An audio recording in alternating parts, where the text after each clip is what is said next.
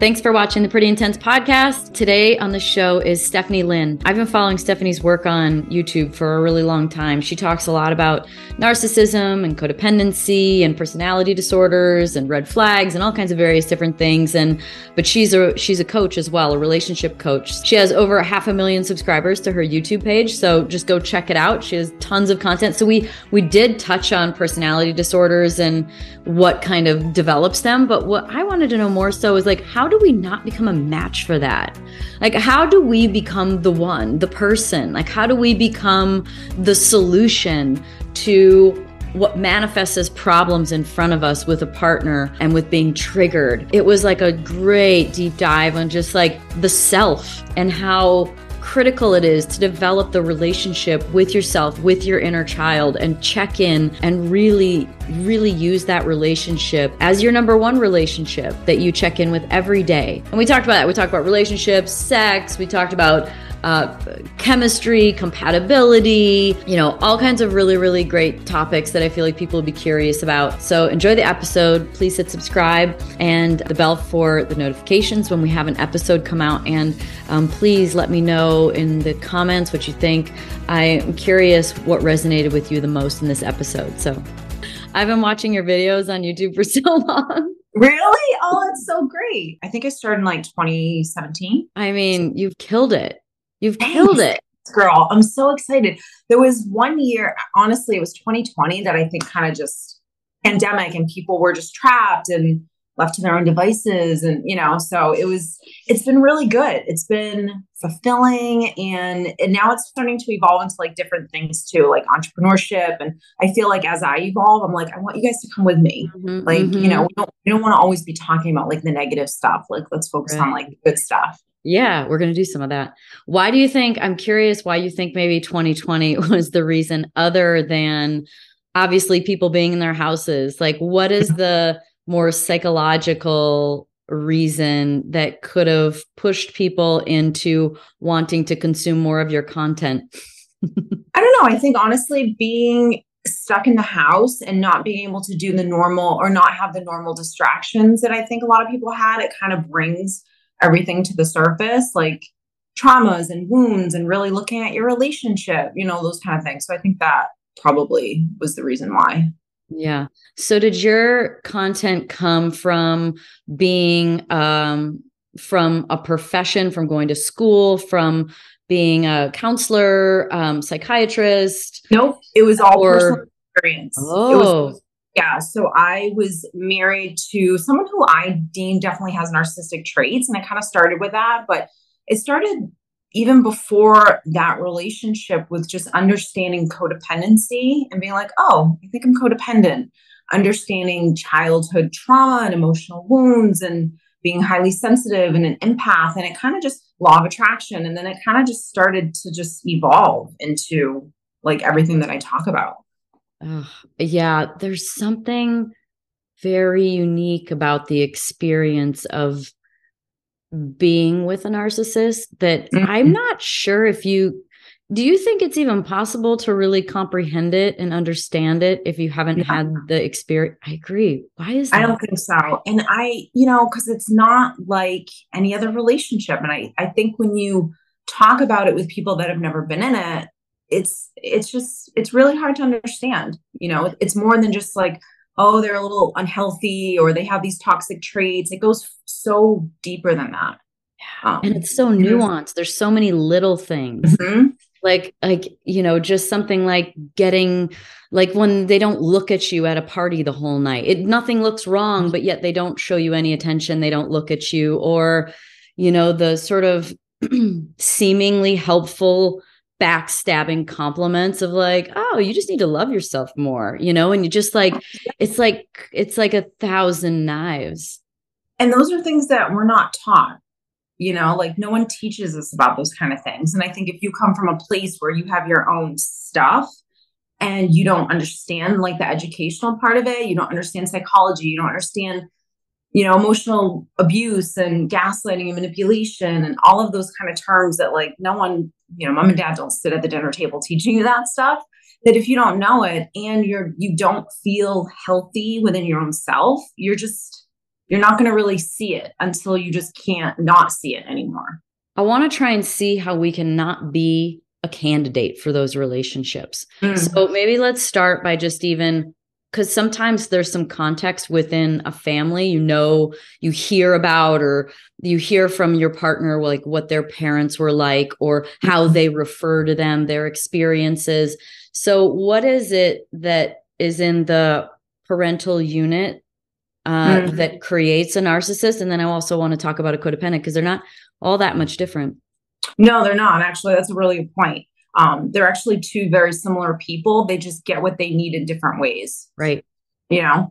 so a codependent is typically raised by someone who was emotionally abusive or emotionally unavailable.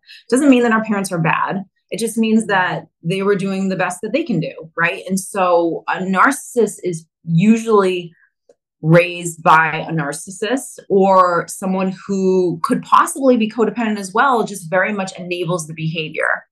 So it's it, i always found this part so interesting. So you're telling me that two people can be raised by the same parents and one turns out to be narcissistic and one turns out to be codependent. Like and that's something that i don't really think we can explain. It just has to more so do with the child and just kind of like what direction do they go in yeah. Maybe sensitivities of the child or what the child needs and what they're not able to really give themselves will kind of determine what direction they go in. What are some ways that someone would describe their parents if they had that kind of childhood or psychological abuse to some degree? Both a codependent parent and a narcissistic parent can both be damaging in their own ways. So it, it really, you know, if you're looking at like a narcissistic parent, it kind of varies. It could be someone who's keeping up with the Joneses, someone who values achievement over the connection that they really have with the child. It's really that parent's inability to connect on an emotional level with a child where I can actually see you where I want to know more about you. What do you think? How do you feel inside? Just having that kind of like mm-hmm. validation and being able to soothe you and really honor what you think and feel, even as a very young child, you know, um, that will determine. 100% and that that really determines how healthy a person really grows up to be is whether or not they can really connect emotionally with one or both of their parents and we all have that one parent that we tended to kind of gravitate more towards or we connected more towards with that parent usually that's the parent that kind of saw us. What is it what is the pathway to not being a match to that? What is the work that needs to be done?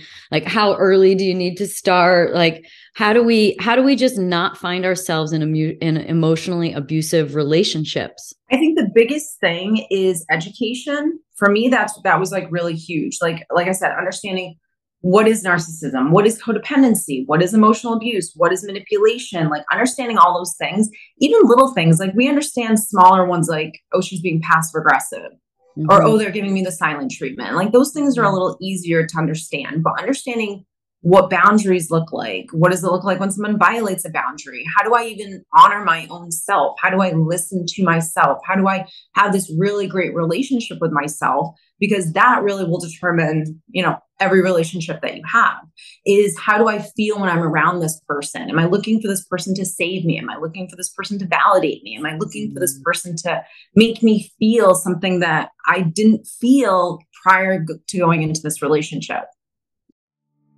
When I visited Egypt, I was introduced to an expert aromacologist who explained the healing powers of various scents. I returned home with 18 bottles of powerful essences that unlocked specific feelings and had all sorts of healing properties. I became inspired to find a functional way to deliver them in a new consumer lifestyle product. Candles became my medium.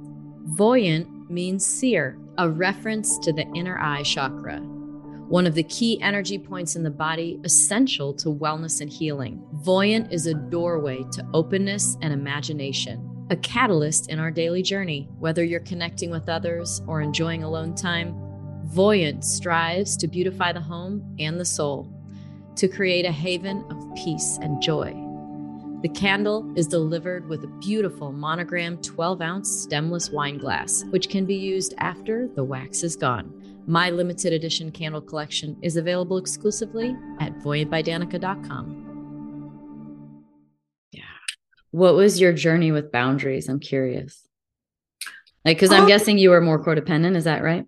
Definitely more codependent. It's weird because I actually had boundaries in the sense that if I didn't want to do something, I wasn't going to do it.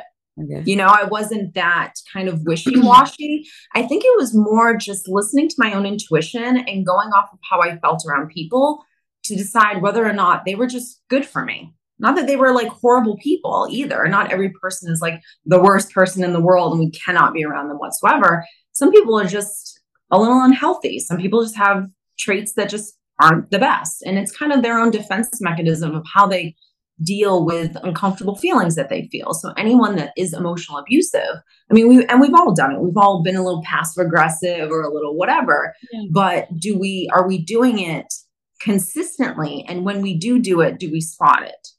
Mm-hmm. I think mm-hmm. that's really the difference between someone who's just a little I'm a little unhealthy or I'm using this as a defense because I don't like how what you're doing is making me feel versus I do this consistently and I do it because I want to hurt you almost in a way to make me feel better. What are some ways that we can create boundaries and I and I say create cuz like it feels like to develop them because that's something that I never had like answering you know what would i do if i could do anything in my day or what makes me happy you know mm-hmm. when when other people when you're relying on someone else to give you feedback to make you feel good because that's the dependency is i i i feel the way about myself based on how you feel about me like how does someone start how does someone start developing boundaries like what are a few things that people can do to mm. to to to sort of have more autonomy? I would say boundaries really starts with asking yourself every single day, what do I think and how how do I feel? Every single day throughout the day. You know, I always what I really teach is not just teaching people about like narcissism or codependency. You can Google that and really understand the dynamics of that.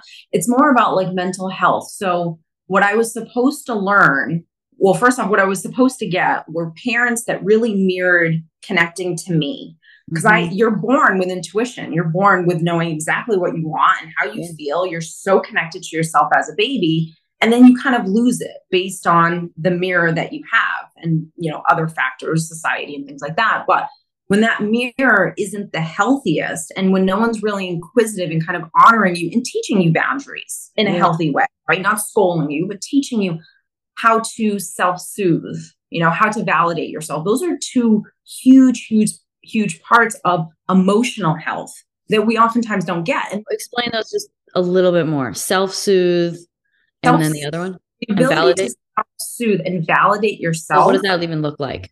So validation is that you honor what you think and how you feel, regardless of it.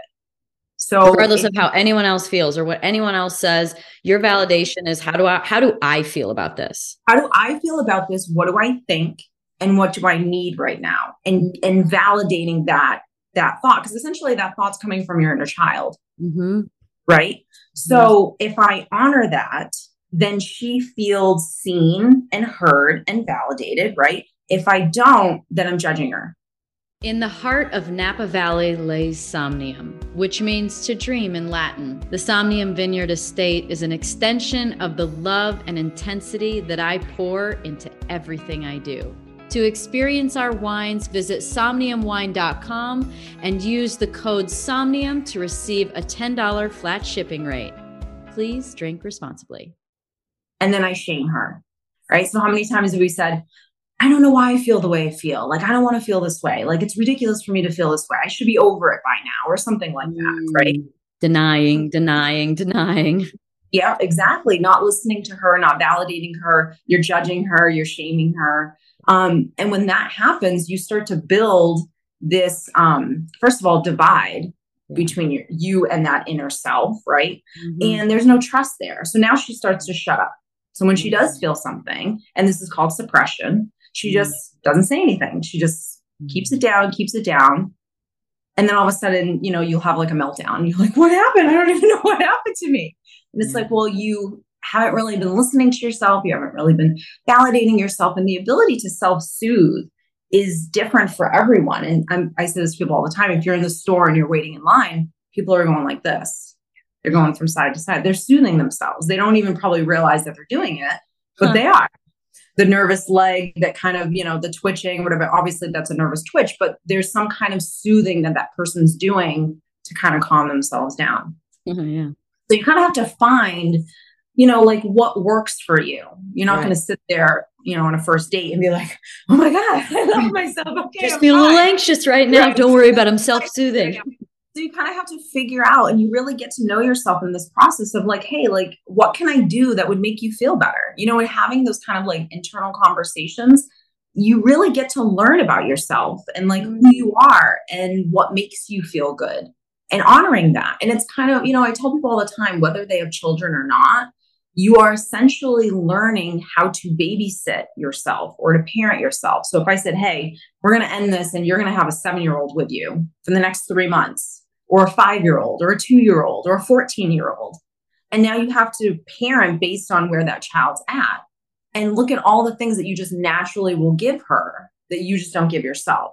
Mm. And and it's it's it's a practice, but the more you do it, not sound cliche that the better you get at it, but you start to feel better too. Yeah. Talk more about the inner child because I've probably found the most amount of growth and clarity with that connection.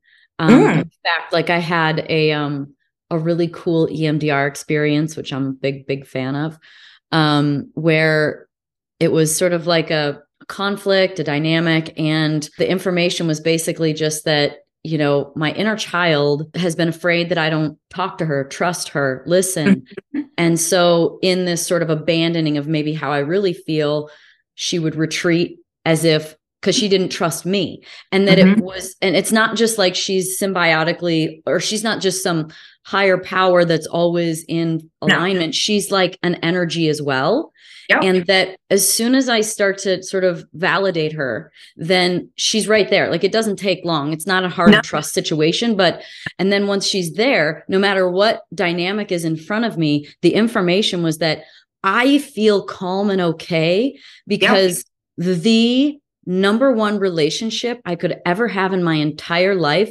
is that one. So yep. anything in front of me is not a problem because I'm I'm now, which is what we're all seeking, yep. the best relationship. I'm yep. in it. Like I'm yeah. trusting it and I'm in it. And it was just like this it's mind blowing. I know, right? Experience. Yeah. Well, you know what's so nice is that life gets actually a little easier.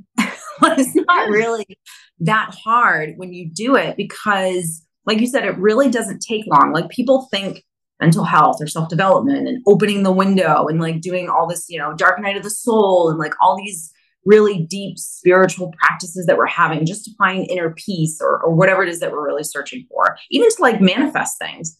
Um, it doesn't take long once you kind of start this process. And I tell people the one thing that we're not I always look at mental health as a big umbrella. And I say, okay, there's mental health on this side, and then there's emotional health on this side. Mm-hmm. And emotional health, and we're, we're taught mental health in terms of how to push through, you know, motivation, like real logical things. Like that's not real and fears like we understand these logical aspects of mental health but the emotional aspects we don't really learn because most of us are taught to sweep things under the rug. It is what it is. There's nothing we can do about it. We have to push through. You know, we're given that kind of tough love mentality and we miss the emotional piece. And you can't go to, you can do it, you got this without that emotional validation, soothing, caring, love, nurturing. You, you, you need that first because that's what makes you human. You're not a robot. You're not supposed to skip over what you just innately feel. And like you said, the minute you just start kind of listening and giving her what she needs and, and you honor yourself and you're like, you know what? That actually doesn't work for me. And I don't want to do that right now. And you learn how to soothe yourself and work through some of the codependencies, things just start getting easier and you feel better because you are your own best friend. And when that mm-hmm. relationship gets really good, first of all, you start picking way better partners because now you're measure what you're going off of is higher. Your standard is higher because you have this great relationship and you feel good. That the minute you can start to sense something that doesn't feel good, you're okay with leaving it because yeah. you don't need it in the way that you did before. So, to kind of go back to that first question that you were asking me about narcissism and how to not attract those relationships, number one is education, but and understanding just what narcissism is. I mean, I didn't know any of that stuff. But a big part is kind of diving into your own self. And unfortunately, sometimes you kind of have to go to the past a little bit and mm-hmm. dip your toe in it and just mm-hmm. say, okay, well, what happened growing up? What didn't I get? What was I supposed to get? And what was it supposed to look like? And and kind of unleashing those those wounds, you know, abandonment and and betrayal and violation and you know all of those kind of emotional abuse wounds that we sometimes carry with us that are unhealed. You know, we go to therapy and we talk it out, which is great, but have you don't realize that they actually still kind of show up in your day-to-day life. Right. Well, and and the level might lower, right? There's certain things you might kind of attune to at a certain level of stress or or challenge, but yeah. you know, as soon as you get squeezed really hard again, it's still there. It's still um, there. Yeah. Yeah. And, so and not judge that. You know what I mean? Like that's the biggest thing. I I coach so many people that will say, "I thought I was over it. I thought I dealt with that." And mm-hmm. then like 10 years later something comes back up and it's like again, I go back to like that simplistic, you're human and you feel. And I think sometimes we don't like to feel. We're not taught how to feel and deal with those kind of uncomfortable emotions. Yeah. Mm-hmm. No one ever questions why am I happy, but they definitely question why why am I sad? Why am I depressed? Why am I worried? Mm. You know. Mm. Yeah, totally. what about that? I want to don't want to skip over the diving into the past because I feel like this is one of those areas that I don't feel like everyone's clear on. Um, that you have to unpack the past, you have to feel the past, you have to mm-hmm. understand mm-hmm. it, you have to go there again. Um, I firmly believe that you don't have to go there with the person because no. you know they they don't make you feel better. If I mean, you know, we've all been in situations where someone said, "Oh, I'm sorry," but like it doesn't matter because the pain is higher than what the sorry feels like, so it never reaches the the pain point. So mm-hmm. it's not like you need them, but I believe you have to go into the past, but I think there's other people. I mean, there's other big spiritual teachers that, you know, you just have to sort of create the life that you want and move forward. And the past is the past. And, you know, manifesting what you want is a changing of your reality. And, and, and I just, I'm just curious what your thoughts are on that and your experience through coaching and how beneficial it is for people to, um, alchemize an experience that was really bad for them. Mm. Well, I think, you know, and I follow those people too. And mm-hmm. everything that they teach is super powerful, it's super correct. Mm-hmm. Um, but there is an element I feel like with the manifestation law of attraction thing, which 100% is valid. Energy is a thing, vibration is a thing. If you haven't learned about it, go learn about it because it's real. But there's an element of i go back to that emotional health piece that needs to happen. So the validation and the soothing that doesn't mean you live in those spaces. It doesn't mean oh god okay i'm going to open the window again and we're going to sit here and talk about mom and dad and how my ex-husband did this. No that's not what it's about but it is about just accepting that it's there you know and just giving that little um I hate to keep using the word validation, but it's kind of like the only word that's coming to mind. Just giving yourself the ability to say, yeah, I do feel like that right now. And then, you know, moving through into, you know, more of that kind of like, you know, energy and positive thinking. And I'm a firm believer in positive thinking and affirmations. I think they're absolutely huge, especially affirmations. I mean, when I started, I was constantly all day, every day listening to Louise Hay and I was just constantly feeding my mind because I realized that the tape was not the best. And I didn't have the tools. I wasn't right. strong enough, or I didn't have the tools to every day be like, I'm going to do this. I can yeah. do this. I'm amazing. I love myself. You need to feed your mind just like you feed your body. Yeah. So I always tell people that when they're going through, I mean, even just day to day maintenance of living, you have to feed your mind because the news and people and situations and the weather, you know, they can kind of creep yeah. in and throw you off this like positive train that you're on. Um, but you have to be able to go to the past and say, yeah, I am sad today. And I'm thinking about something that happened to me, or I just ran into my ex or whatever, and yeah. I'm I'm sad. Like that's okay yeah. to sit there. The the balance is how long do you sit there? Right. Like that's kind of start what makes someone um I don't want to say mentally strong, but where you really love yourself is can I sit there and also get myself out of that space? Mm. If you get sad about something, it means something. Mm-hmm. right and so mm-hmm. what would what would how would you coach someone through like you know this happened and i saw my ex and i just feel really bad and i miss him and you know i'm not sure like i question did i do something wrong? Maybe it was me.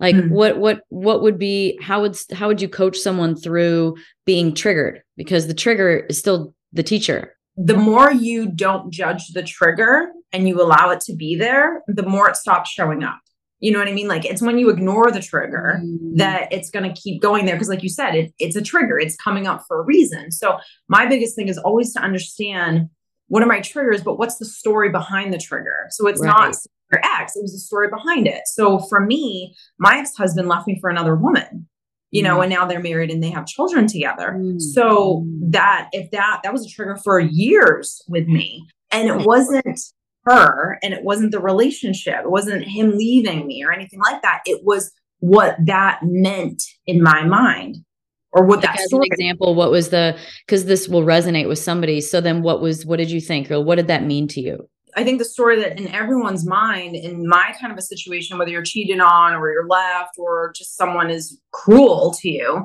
is yeah. what did I do wrong? You know, right. like what did I right. do to deserve this? That's always like the biggest one. Um, you know, I never really had the whole like I'm not enough thing. Like I didn't no, I, I always knew I knew quickly that this wasn't really about me. It was actually about him. So like I got that. And I know some people don't get that and they really much go within and yeah. blame themselves a lot.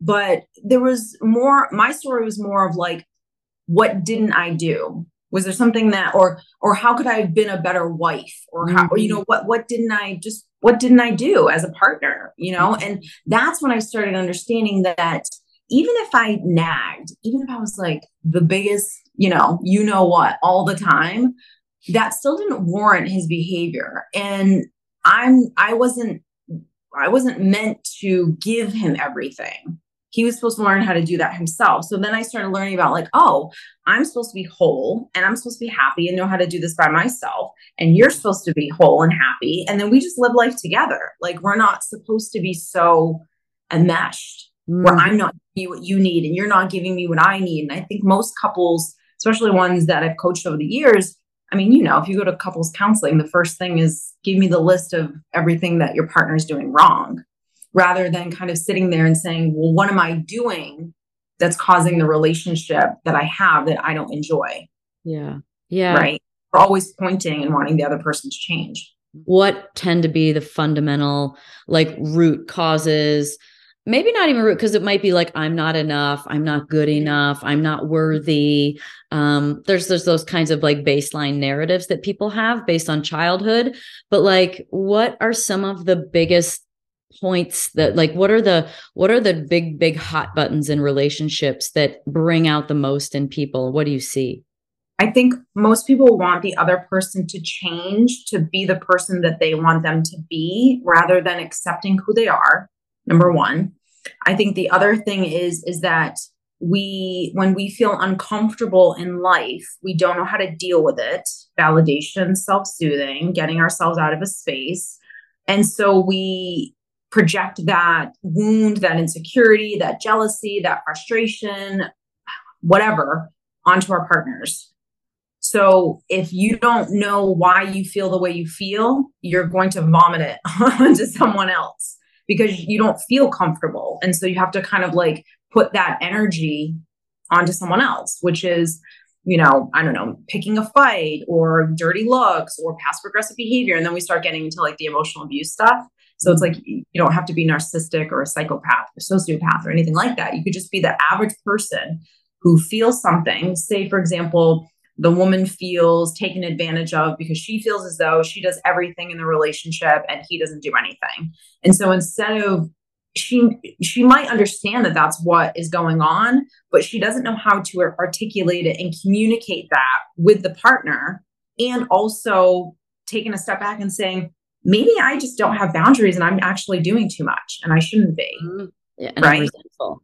and I'm resentful. Exactly. So there's that accountability on her part that she's not taking, you know, doing. And the communication part, because now she communicates with him, he gets defensive and he thinks like there's something wrong with him and his ego got bruised and then we have this conflict what's the biggest difference between men and women ooh that's a good question.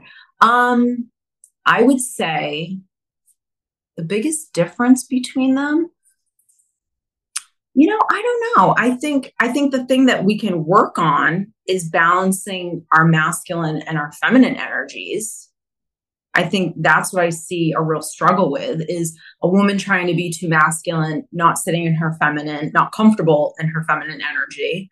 And a man same thing you know th- there's there's a balance that is kind of off. And i think especially even like in today's world where like women entrepreneurs and trying to be mothers and trying to own businesses and men trying to figure out like okay i feel less than because she also makes the money and she's doing this or you know he doesn't want to stay home because of with his kids because of what people would think of him. You know i think we're trying to figure out what our roles are. But i you know i think the if to kind of answer your question because it just kind of came up i think women are more comfortable with their emotions and men aren't yeah men aren't you know we're unfortunately you know, we're still not raising our boys to become men that can say, I feel sad, I feel hurt, I'm anxious, I'm worried. And they don't know how to have that kind of inner dialogue with themselves. I mean, us as women, we don't really know it either, but we're we are more emotional, you know, than men are. And so we can't help but for it to come out because it'll come out our eyeballs, especially during certain points in the month. right. You just can't keep it down nah, it's not, nah, it's gonna come out at some point. Suppressing emotions is not easy to do. No, we can't do that. It shows on our face, it comes out our eyes. Like there's no way. But a man can, you know, because that's what they're taught to do. Power mm-hmm. through, boys don't cry, et cetera, et cetera. So he's suppressing any kind of relationship that he could possibly have with himself. And he's probably not happy. I see a lot of men that aren't happy, that aren't fulfilled. I see more women that feel fulfilled in their lives than men because they're connected to themselves. They're learning how to honor who they are, what they need, and they're mm-hmm. giving themselves that and they feel fulfilled in life. Yeah. Men are still trying to chase something, I feel like, and something that feels unfulfilling to them. I want to talk about cheating. Somewhere I read that men cheat to stay and women cheat to leave. And I was like, interesting. But 1st hmm. I want you to, um, from your perspective, articulate a healthy masculine and feminine in a man mm. and in a woman. This may sound bizarre, but I don't know if there's like a real difference. Like, you know, I think that depending on what you lead with the most, I've always led with more masculine energy than feminine energy because that's just how I was raised. And it was my defense mechanism based on my mm-hmm. abandonment mm-hmm. and stuff like that. Um, and having to be the strong one and like all of those other things. So I kind of just like flowed into that role very, very yeah. easily. I hear so, you. I yeah, I'm sure. so I've had to learn how to trust, how to let someone lead, um, and I think men vice versa, you know, can a man lead? Because as a woman, we all want a man. We all, you know, in, in that sense, depending on what um, uh, energy you gravitate towards, you know, so if it's two women, same thing. You're going to either gravitate towards masculine energy or feminine energy. Totally. So you are wanting to be feminine then you're going to really crave that kind of masculine energy. And especially if you have never really had a strong masculine energy in your life, you're going to even more crave it.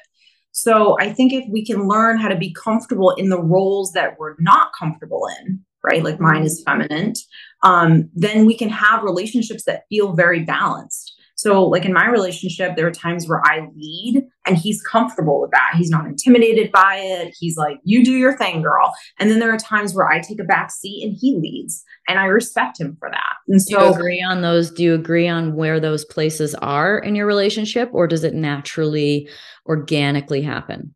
I think I do think that it organically happens. I think you, I mean, first off, you have to wholeheartedly respect the person that you're with. I think that's probably one of the biggest things to finding a person that's right for you is do you looking at them, put everything aside, do you mm-hmm. actually respect the person that they are as a human being?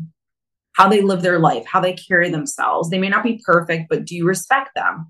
when people say to me like what's the one thing that you need in a relationship people will say like communication or loyalty or honesty or whatever but it for me it is respect because if i respect you then i'm going to communicate in a different way with you than if I don't. Can you just drill down on the word respect?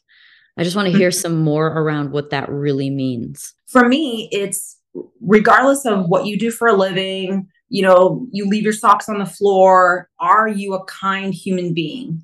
It what you give to the world, do I look at that and say that's really important? Mm. I think that's valuable. You know, like how you treat other people. Yeah, you may not always you may not always be the nicest, but what is the consistent behavior? Mm-hmm. And really, how healthy are you? You know, like if you're a fairly healthy human being that says, Yeah, I have some stuff, I have some wounds, and this is what they are. And the person even knows what's going on inside of themselves and they're trying to work on it and fix it. It makes you, it, hopefully, it'll make you even more attracted to the person because they're owning it. They're not deflecting yeah. Vulnerability. They're not, they're not treating you poorly. When someone treats you poorly, it's because something's going on inside of them. They're uncomfortable and they're treating someone else unfair, unkind right? Because they're uncomfortable or mm-hmm. their self esteem isn't there or they have all of these abandonment issues or whatever. The list can go on and on and on. Um, that's why we can't take what people do to us personally, right? Mm. But yeah, I think it really comes down to just the character of a person. Why do people cheat then? I think, I mean, I think people cheat for different reasons. I think, I think some people cheat because they don't honor that they don't want to be with this person, you know, that they maybe the person isn't right for them um, and they don't want to admit that for whatever reasons. I think some people cheat because they think the grass is greener.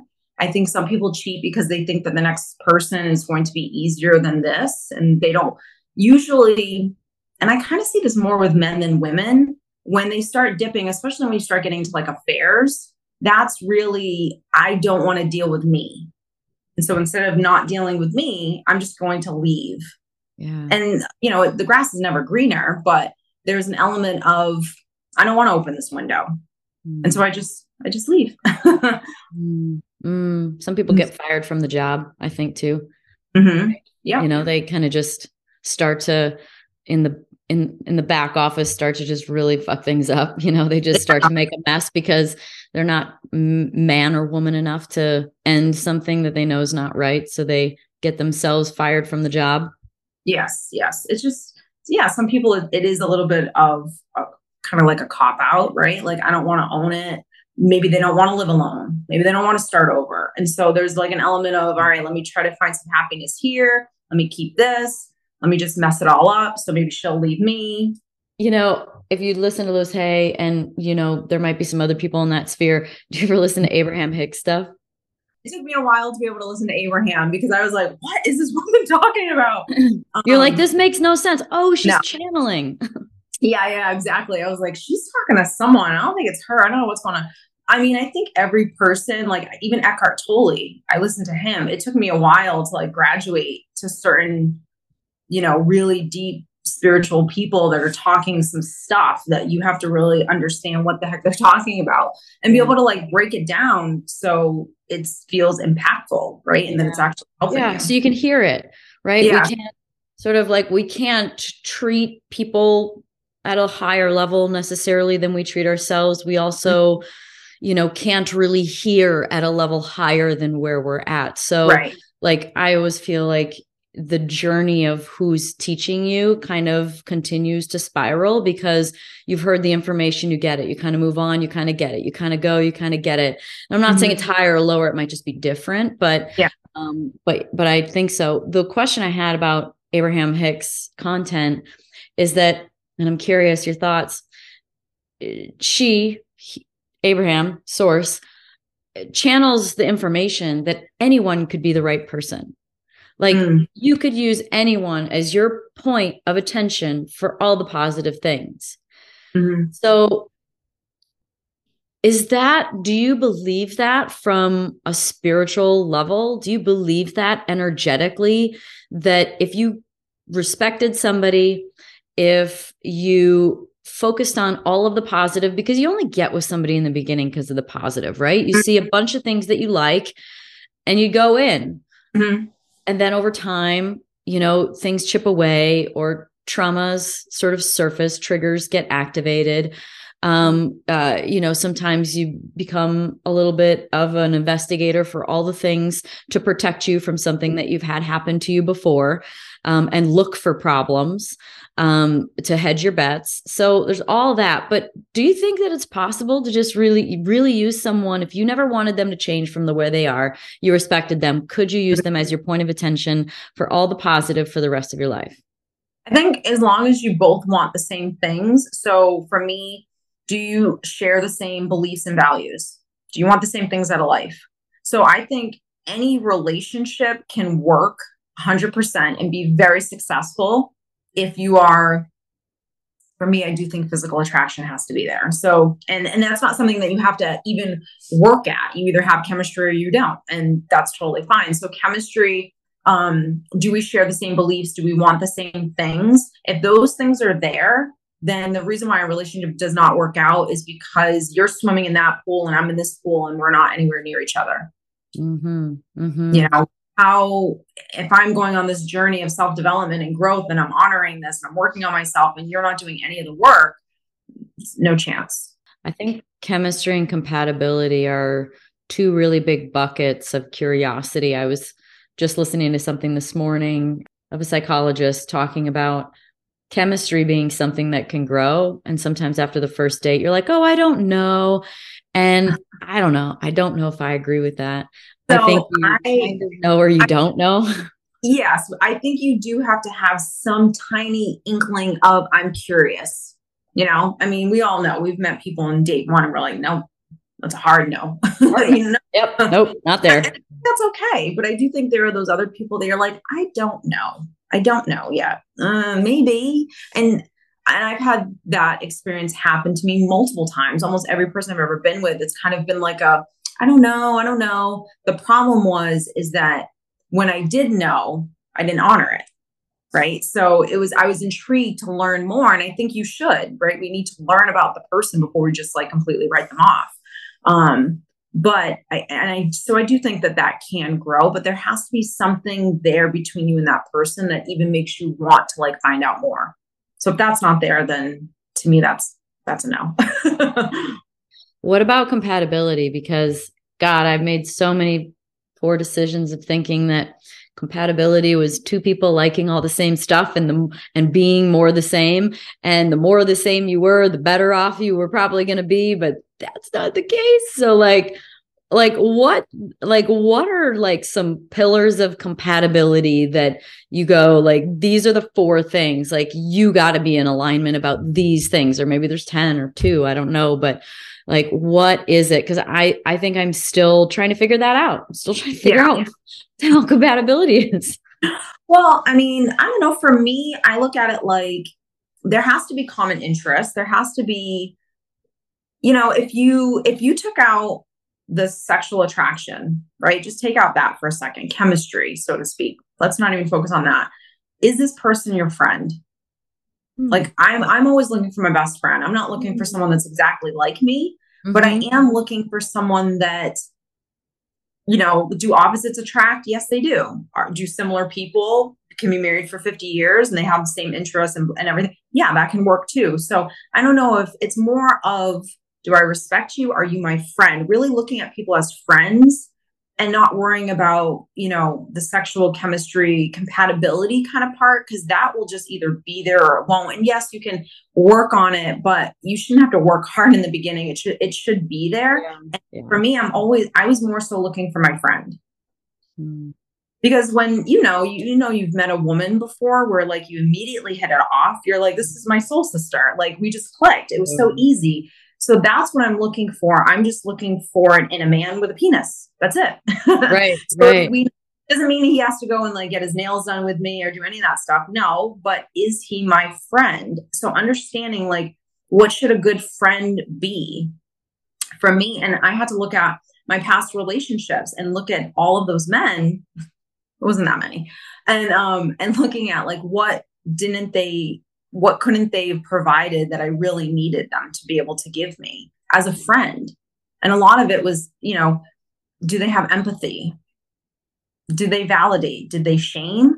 And not needing the validation, but validation is important. That's one of the things that connects you to another human being is that ability for me to sit here and have empathy and sit with you in how you feel and understand why you're feeling the way you're feeling. That's just like basic friendship stuff, right? So we we get a little in our heads with maybe like what does he do for a living? Does he want kids? And yeah, those things are important, but is he a good person when i'm stressed and i go to this person that i'm dating and i say i'm stressed i'm having anxiety i'm nervous i'm scared i'm worried how, what do they do how do they show up it, once you kind of understand that and you can only understand that once you have already started doing it for yourself yeah meeting at the same level right same level and then it's really really easy to spot the person so my exes the things that they didn't give me I craved them because I wasn't giving it to myself. And I couldn't see that they weren't giving it to me because I wasn't giving it to myself.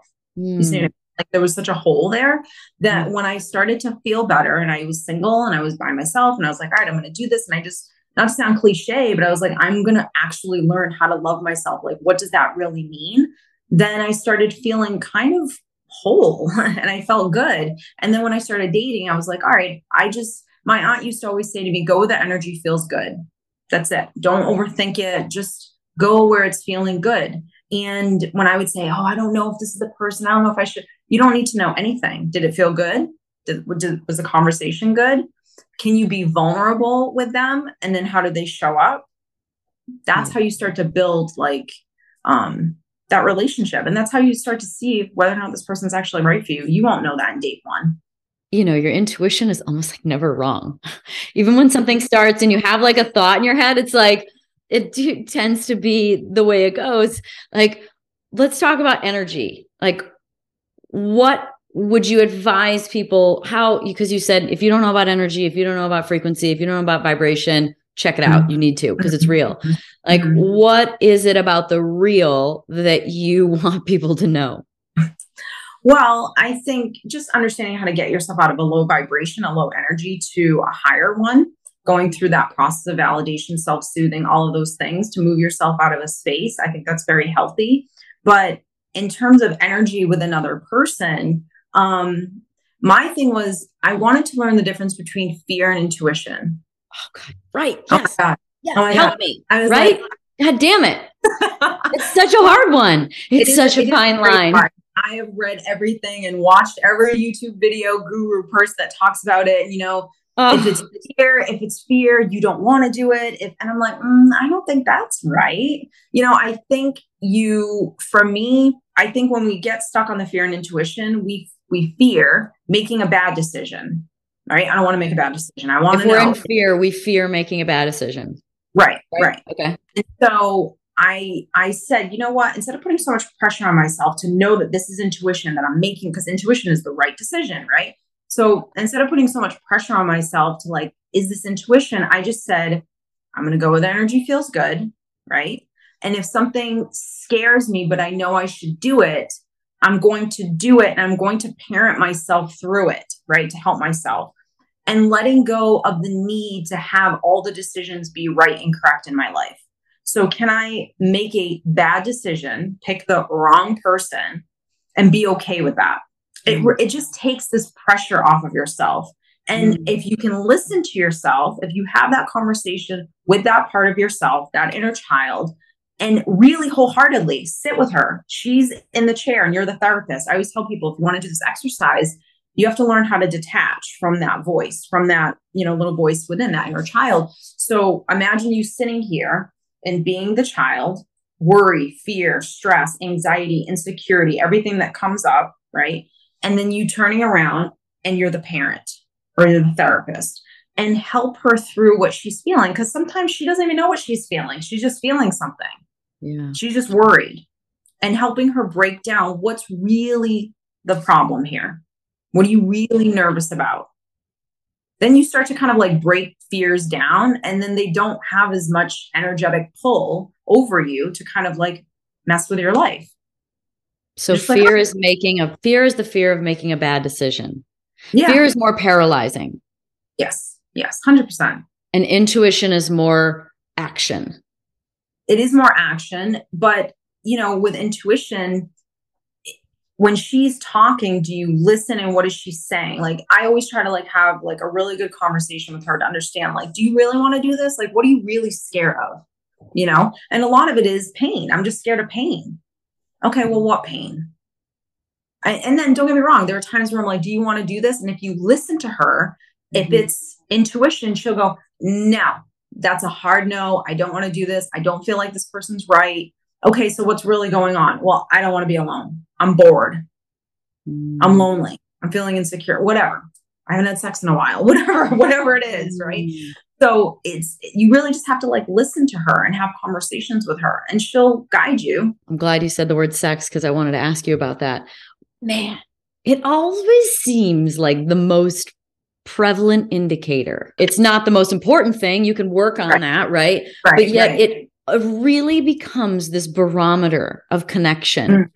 Mm. Is that what you found in coaching? Is that what you found in in in experiencing couples and how do you create a healthy sex life is it an actual like thing that you talk about agree to or is it more symptomatic well i mean i think different phases of different relationships you know what i mean like obviously in the beginning you should be having amazing sex all the time no fighting it's it's great and you know as the relationship what's all what's the how, how long is that supposed to last some people are like yeah i want to live in the honeymoon phase forever and you should and well, yeah, everybody does. But realistically, like how long should you be in the honeymoon phase versus, you know, uh, versus not? Because it can be an indicator of issues. I still feel like I'm in a honeymoon phase. Just now, there's other real life that also is here with us.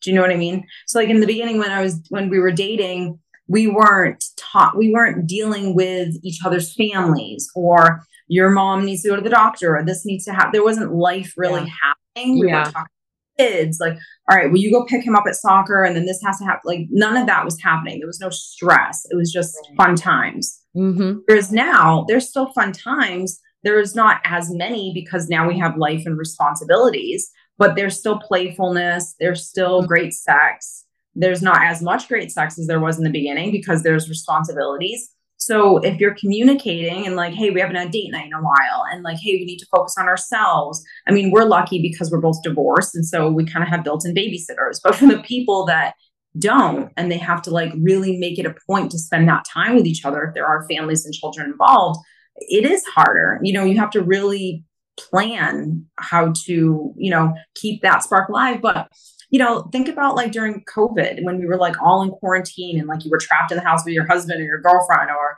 kids or whatever. You can still be, I think playfulness is like, that was something that I said early on when I was dating. I'm like, I want playfulness. I want to be 80 years old and you still walk by me in the kitchen and smack my ass. Like 100%. Like, be, I want to be fun, you know, because life's so stressful and there's right. so much going on all the time that if you can't like just be on the couch and just play and be silly. Play is something that people get into when they're in the mental emotional state of wanting to be playful, like wanting to have fun, wanting to let go of the stress of life. So when I get into a playful state with their person, with their person, yeah. So like when I get into a playful state, I make it a point because I want to laugh. Mm-hmm. Right? Like I want to take away I, think people take life just too seriously and I, I sometimes see this more with women than men where they're like don't smack my ass or, or they're just like moody and they're defensive because they're stressed they're tired i get it i'm a woman i have children I have a business. I totally understand what that means, but you have to be able to own your own happiness. So, regardless of my life and kids and responsibility and stress and whatever, I want to have a good day today. Do you know what I mean? Like that's you so it's a it's a more sovereign experience in your day. Yeah. Yeah. So what if the other person isn't? So what if the other person isn't into it? Um, so then you're not swimming in the same pool. So then what do you do? When I started coaching, there was a woman that I remember having a conversation with, and she said, um, I have a coach friend and she works with couples. And all she does is she re readjusts their uh, relationship agreement. And I was like, oh, that's interesting. So she said they come to me before they get married they draft their agreement. What is their marriage going to look like? Who's going to work? Who's going to manage the kids? Who's going to do this? Before they have kids, maybe they come back and they redo the agreement. Okay, now we're having kids, so sex gonna sex is going to go away for a little bit. This is so they're always talking about what kind of relationship do you actually want. And I think that's important to kind of sit with your partner and say, hey, we've been together for a year. Like, what do you want more of? What do I want more of? And just negotiate your contract with each other. What can you compromise with? What can't you? what are you putting on your partner to be responsible for in terms of your own happiness versus the things that, like I said, the playfulness, I don't do it for him. I don't do it to be cute for him. You know what I mean? I do it for me. Because it feels good. Because it feels good. Yeah. And I, I also want our kids to see a healthy relationship, a happy relationship. I never saw my parents kissing and hugging and be playful and silly, you know, and even though they're, you know, nine and 11 and eight, they get grossed out, but that's okay. You know, we're not doing anything appropriate, inappropriate. And they should see happy parents that are in love, that are, you know, holding each other, that are being playful. What do you say to couples that are staying married for the kids? I mean, I've had friends growing up where their parents did that. And the problem with that is that uh, it stinks because I think in their mind, they think they're doing, you know, such a service to the kids and they're just so not. So well not. because they're showing them you're not you're not kissing you're not slapping asses yeah. you're not laughing if you're not in a relationship you want to be if you're in a relationship you don't want to be in so you're demonstrating um, a lifestyle a relationship to the children that is not a good one and I think, you know, we have this like, I don't know if it started in the 80s, probably, because that's really when divorce just kind of took off. Mm-hmm. But we have this thing that, like, if we're separating and get divorced, the kids are going to be all screwed up. And it's like, you couldn't be further from the truth. Kids, yeah, kids always want their parents to be together, of course, but they just want their parents happy. Like, I didn't give, I didn't care at all that my parents were divorced. I cared that they hated each other. Mm. thing I cared about.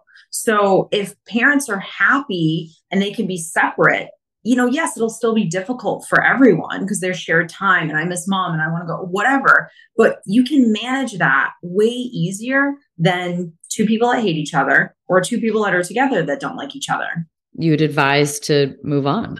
Fix your own self, not your not your partner. You know, don't worry about your partner and what they're doing and picking at them. Work on you. So when I coach couples, I don't coach them together. I coach them individually because if I coach them together, it constantly is a what am I not getting in this relationship? What is this person doing wrong? Rather than saying, what are you doing that's causing the things in the relationship that you don't like? Because if you can own your stuff and they can own theirs, you'll have a great relationship. What are the what's some of the best things to ask yourself? Say if conflict comes up, like what are a couple things that you can do to take like the first steps, the best steps towards resolution? Why do I feel this way? And really understanding what that means. Not why do I feel this way because they did this. Go deeper than that. Mm. If you can go deeper, then yeah, you'll get to like the root of what's bothering you versus what you think is bothering you is what they're doing. Yeah. So it's not that they left the socks on the floor. It's not that they never picked the restaurant. What does it mean when mean to you? What does it mean to you? Yeah. Mm-hmm. If you can do that when you feel uncomfortable before an argument, then you're already owning your stuff and you're getting clear on what's really going on. And if you can communicate that with the other person and they communicate what's bothering them, right? Then you can start to kind of like, and sometimes you do need a therapist for this because you need mm-hmm. someone to kind of mediate because yeah. This, you're new at doing this. You're not going to do it well. when you start to get uncomfortable again, you're going to want to push that away and put it on that person. Yeah.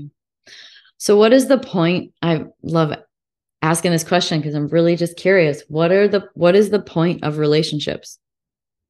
I think they're meant to heal us for sure. Every relationship is giving you something that is supposed to heal you and move you to the next level in your journey.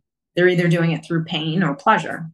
Do you think that as you heal, because I feel like sort of the healing and the growth stuff, like it just seems far more prevalent across the board than it ever used to. Like let's say before the 80s you know? Um, do you think that that is meant that that it can be done with one person? No. Meaning no. like one relationship? No. Okay every person in every person in my life is again either giving me pleasure or pain so whatever they're giving me is giving me um, like an insight or a tool to like go the next step in my journey. And most people give you both.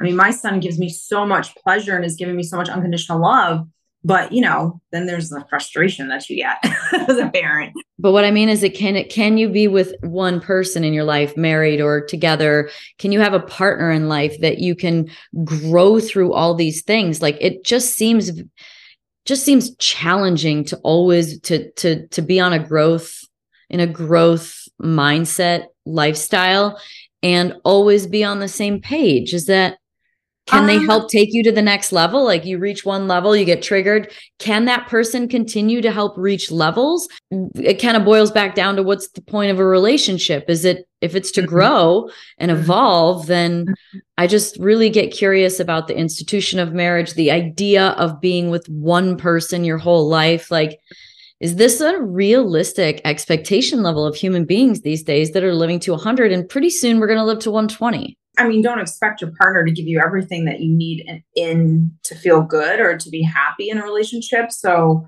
I I love my partner. I'm in a great relationship, but that's not the end all be all of Stephanie. And so I don't think it is this one relationship, but I do think that's going to just heal everything. No, not at all. Because you need the triggers you know what I mean? Like, and if your partner say that again, say that 10 times a row, say that again and again and again because it's people get freaking scared when things yeah. come up in a relationship. They go, not the right one. Not the right one. Yeah. You need the triggers. It's just, are you, do you have the tools? Are you ready? You know, like, um, I don't believe my ex-husband was ready to open the window. And that's why he, that's why he dipped. And I don't fault him for that. That's his soul's journey. My soul's journey was for this. And so it, maybe whatever you want to believe in, maybe in another life, maybe whatever, but his path of his life, he at that point, maybe in 10 years, but at that point, he wasn't ready to open the window. And mm. that's okay. And if you if you're not ready to open the window for whatever the reasons are, old soul, new soul, not this life's journey, whatever, um, and you don't have the tools to even open the window because it scares the hell out of you, yeah, then yeah, wrong person. You're not, you're just, you're maybe right for a little while. Maybe right for a little, while. and I do believe everyone's supposed to be in your life for a reason. 100%. I was meant to marry him. I was meant to learn those lessons. I, this business developed, my business developed from it. I was meant to have my son. Um, and yeah, I, and I think when you have that kind of outlook, then you don't feel like such a victim. Like, why did this happen to me? Or why did I pick this person? You picked them for a reason and you can't judge that. That that's part of your journey. It's painful. And I know, I, know. I remember listening to that stuff when I was going through my stuff and I'm like, girl, I'm not there yet. but yeah. once you understand forgiveness, once you understand why things happen, once you take a hard look at yourself and other people, you know, and, and it's not about blaming you, but understanding these concepts, then you kind of like release that like anger, you know, bitterness or um, anything negative that you would feel for someone, you kind of like let it go. And then, you know, you feel way better. Well, it's, it's a effort to achieve more sovereignty. And, and, and when you are, then, you know, things don't hook as much. They just, you're sort of a, you're your own ecosystem mm-hmm. and other people can, you know interact and there can be cool experiences but you're not getting hooked into all these other things because you're you're like a self-sustaining positive mm-hmm. flow energy being. You know one of my mantras i say it all the time but i always say no matter what happens i'm going to be okay.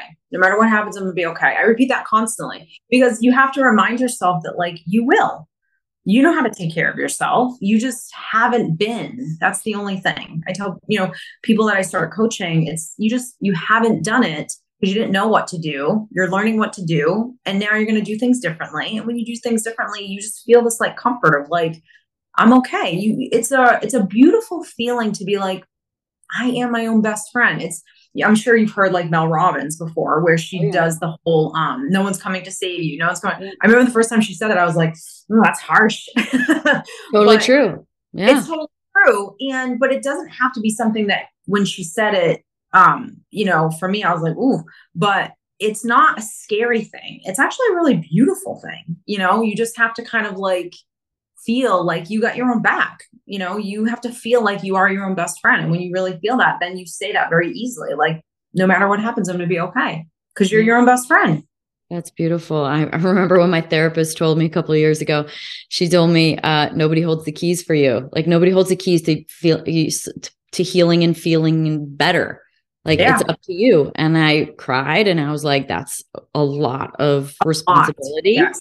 Yes. She's like, well, it's not just you. I'm here and you have other people. Like it's, but it is up to you. And I think that that is probably one of the most important messages is like it is up to you and like we can't fix anyone and we can only fix ourselves and the more we sort of tap into that that that self that self talk sovereignty like the better off we'll be well, and I'm sure you've seen this one too. Matthew Hussey, he did an interview. He said in the interview, You are the only person that has been with yourself every single day for your entire life. And you're the only person that will be with yourself every single day for the rest of your life. And when he said that, that felt more comforting because I was like, Wow, it's just, it, you realize you are the only person that really actually knows how to take care of yourself. Your boyfriend doesn't. Yeah, right. They're not a mind reader. I mean, they're an energy reader, but they don't know. They don't even get that yet. no one will ever know exactly what you need and how you feel in every single moment. Only you do. So that to me is more like cozy, comforting because I'm like, yeah, oh, yeah, that's right. No one actually knows except for me. Versus it feeling like such a responsibility. It doesn't. It's it's not a big responsibility. You just have to like understand that I'm the only person that knows what to do and then you know detaching from that inner child and giving her what she needs then things start getting easier you know? And even when things aren't easy in life because it's not going to be like well life's going to be easy once i learn this and i'll never go through any pain. No. But when you do it won't take you down rabbit holes like it used to before. You already have the tools so you know how to work with difficult situations. Yeah. Less confusing. Less confusing exactly because you know what to still do. hard. Still hard still emotional because you're alchemizing something that has been stuck for a while. You're shifting the pattern, the hormonal triggered system mm-hmm. that's coming up, but you kind of are, you're like, oh, I've done this really, really, really hard workout before. I'm, i know what it's going to be like. It's still going right. to be hard, but I know what this is going to look like. Right. It, almost like rehabilitation. If you've ever done P, uh, PT or like anything like that, then yeah. it's kind of like that. Like I know what this is going to be like. Yeah, it may not be fun but this too shall pass. That's another, you know, I think I always say this too shall pass because it will.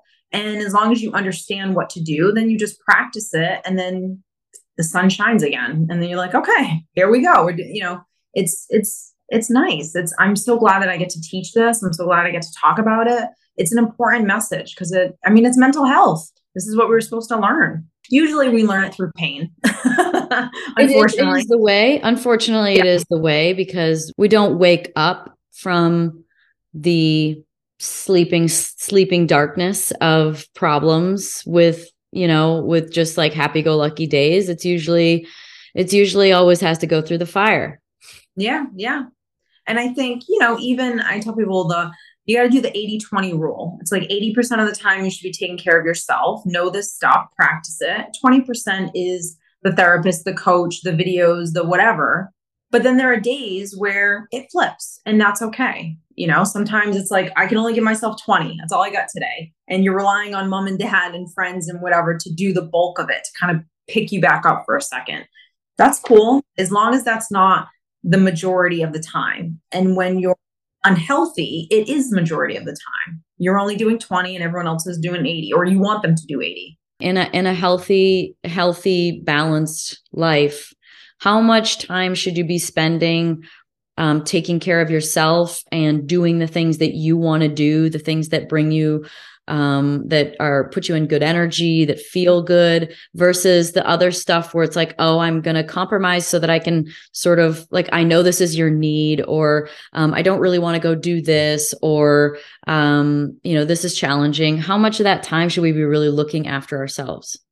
Well, I think if you're always having a conversation with yourself and you're always doing like check ins, then there is no definitive answer to that question, right? You'll kind of just like ebb and flow. You'll know when, like, okay, I've been doing too much, I need to step away. Mm. When problems happen, it's because there hasn't been those check ins and you've kind of been just been abandoning her essentially. So it's like babysitting and you were in the other room doing whatever. And then you came in and the whole room is a mess. now you're like, oh my God, the kids, you know, got into the flour and like, you know, the whole house is trash. Now you got to clean the house and take care of the kid. So it's kind of like that. So if you're constantly just peeking in, you okay? You need anything? And mm-hmm. um, when I go over this with clients, I say, look at it this way: if you babysat a little kid all day, what's I mean, think about when you were a child, when you woke up in the morning, no matter what age, you walked into the kitchen or living room or whatever, and the first, how you doing? How'd you sleep? What do you need? What's going on today? There was hungry. Constant. Are you hungry? Like, what do you want to eat? What do you want to do today? Do you want to play with that toy? It was constant questions, being curious about how you were doing and what's going on and what do you need and are you okay and you know and so if you can throughout the day just kind of pause and just do a quick check-in after this podcast do a hey how are you doing what do you need right now not just like oh i have to go to the bathroom and that's it but like what do you honestly need how do you really feel and really just starting that dialogue with yourself then you know boundaries gets easier you heal from codependency from that you pick better partners like you might do things that are stretching yourself. Okay, well, I worked 12 hours today. Okay, I can sense you're tired. What do we need to do tomorrow? And when she says, I need to sleep in, I need to readjust my calendar, do you honor that? Or do you say, no, no, no, we got to keep going. We got to push? Take a little look at your uh, at your band-aid coping mechanisms that you use your your addiction to bypass things, whether it's working out, drugs, alcohol, um, you know, drama cycles, like certain people, like a sport, whatever it may be, like have a look at what you're doing instead of sitting in the feeling. Mm-hmm. Exactly. And then, you know, you'll start to this that relationship with yourself. I mean, that's that's huge. You have you have to. If you don't, then you're just going to feel angry, you're going to feel depleted, you're going to go to addictions. Like it's just life is really messy when you just ignore that voice. Thank you so much. Such oh good advice. Thank yeah. you. Thank you. And keep sharing all the good info. I'm looking for looking forward to all your videos that come out. Thank you so much. Thanks everybody for listening to the Pretty Intense podcast today. I hope you enjoyed it. If you like what you heard today and you want to hear more, please click on the subscribe button.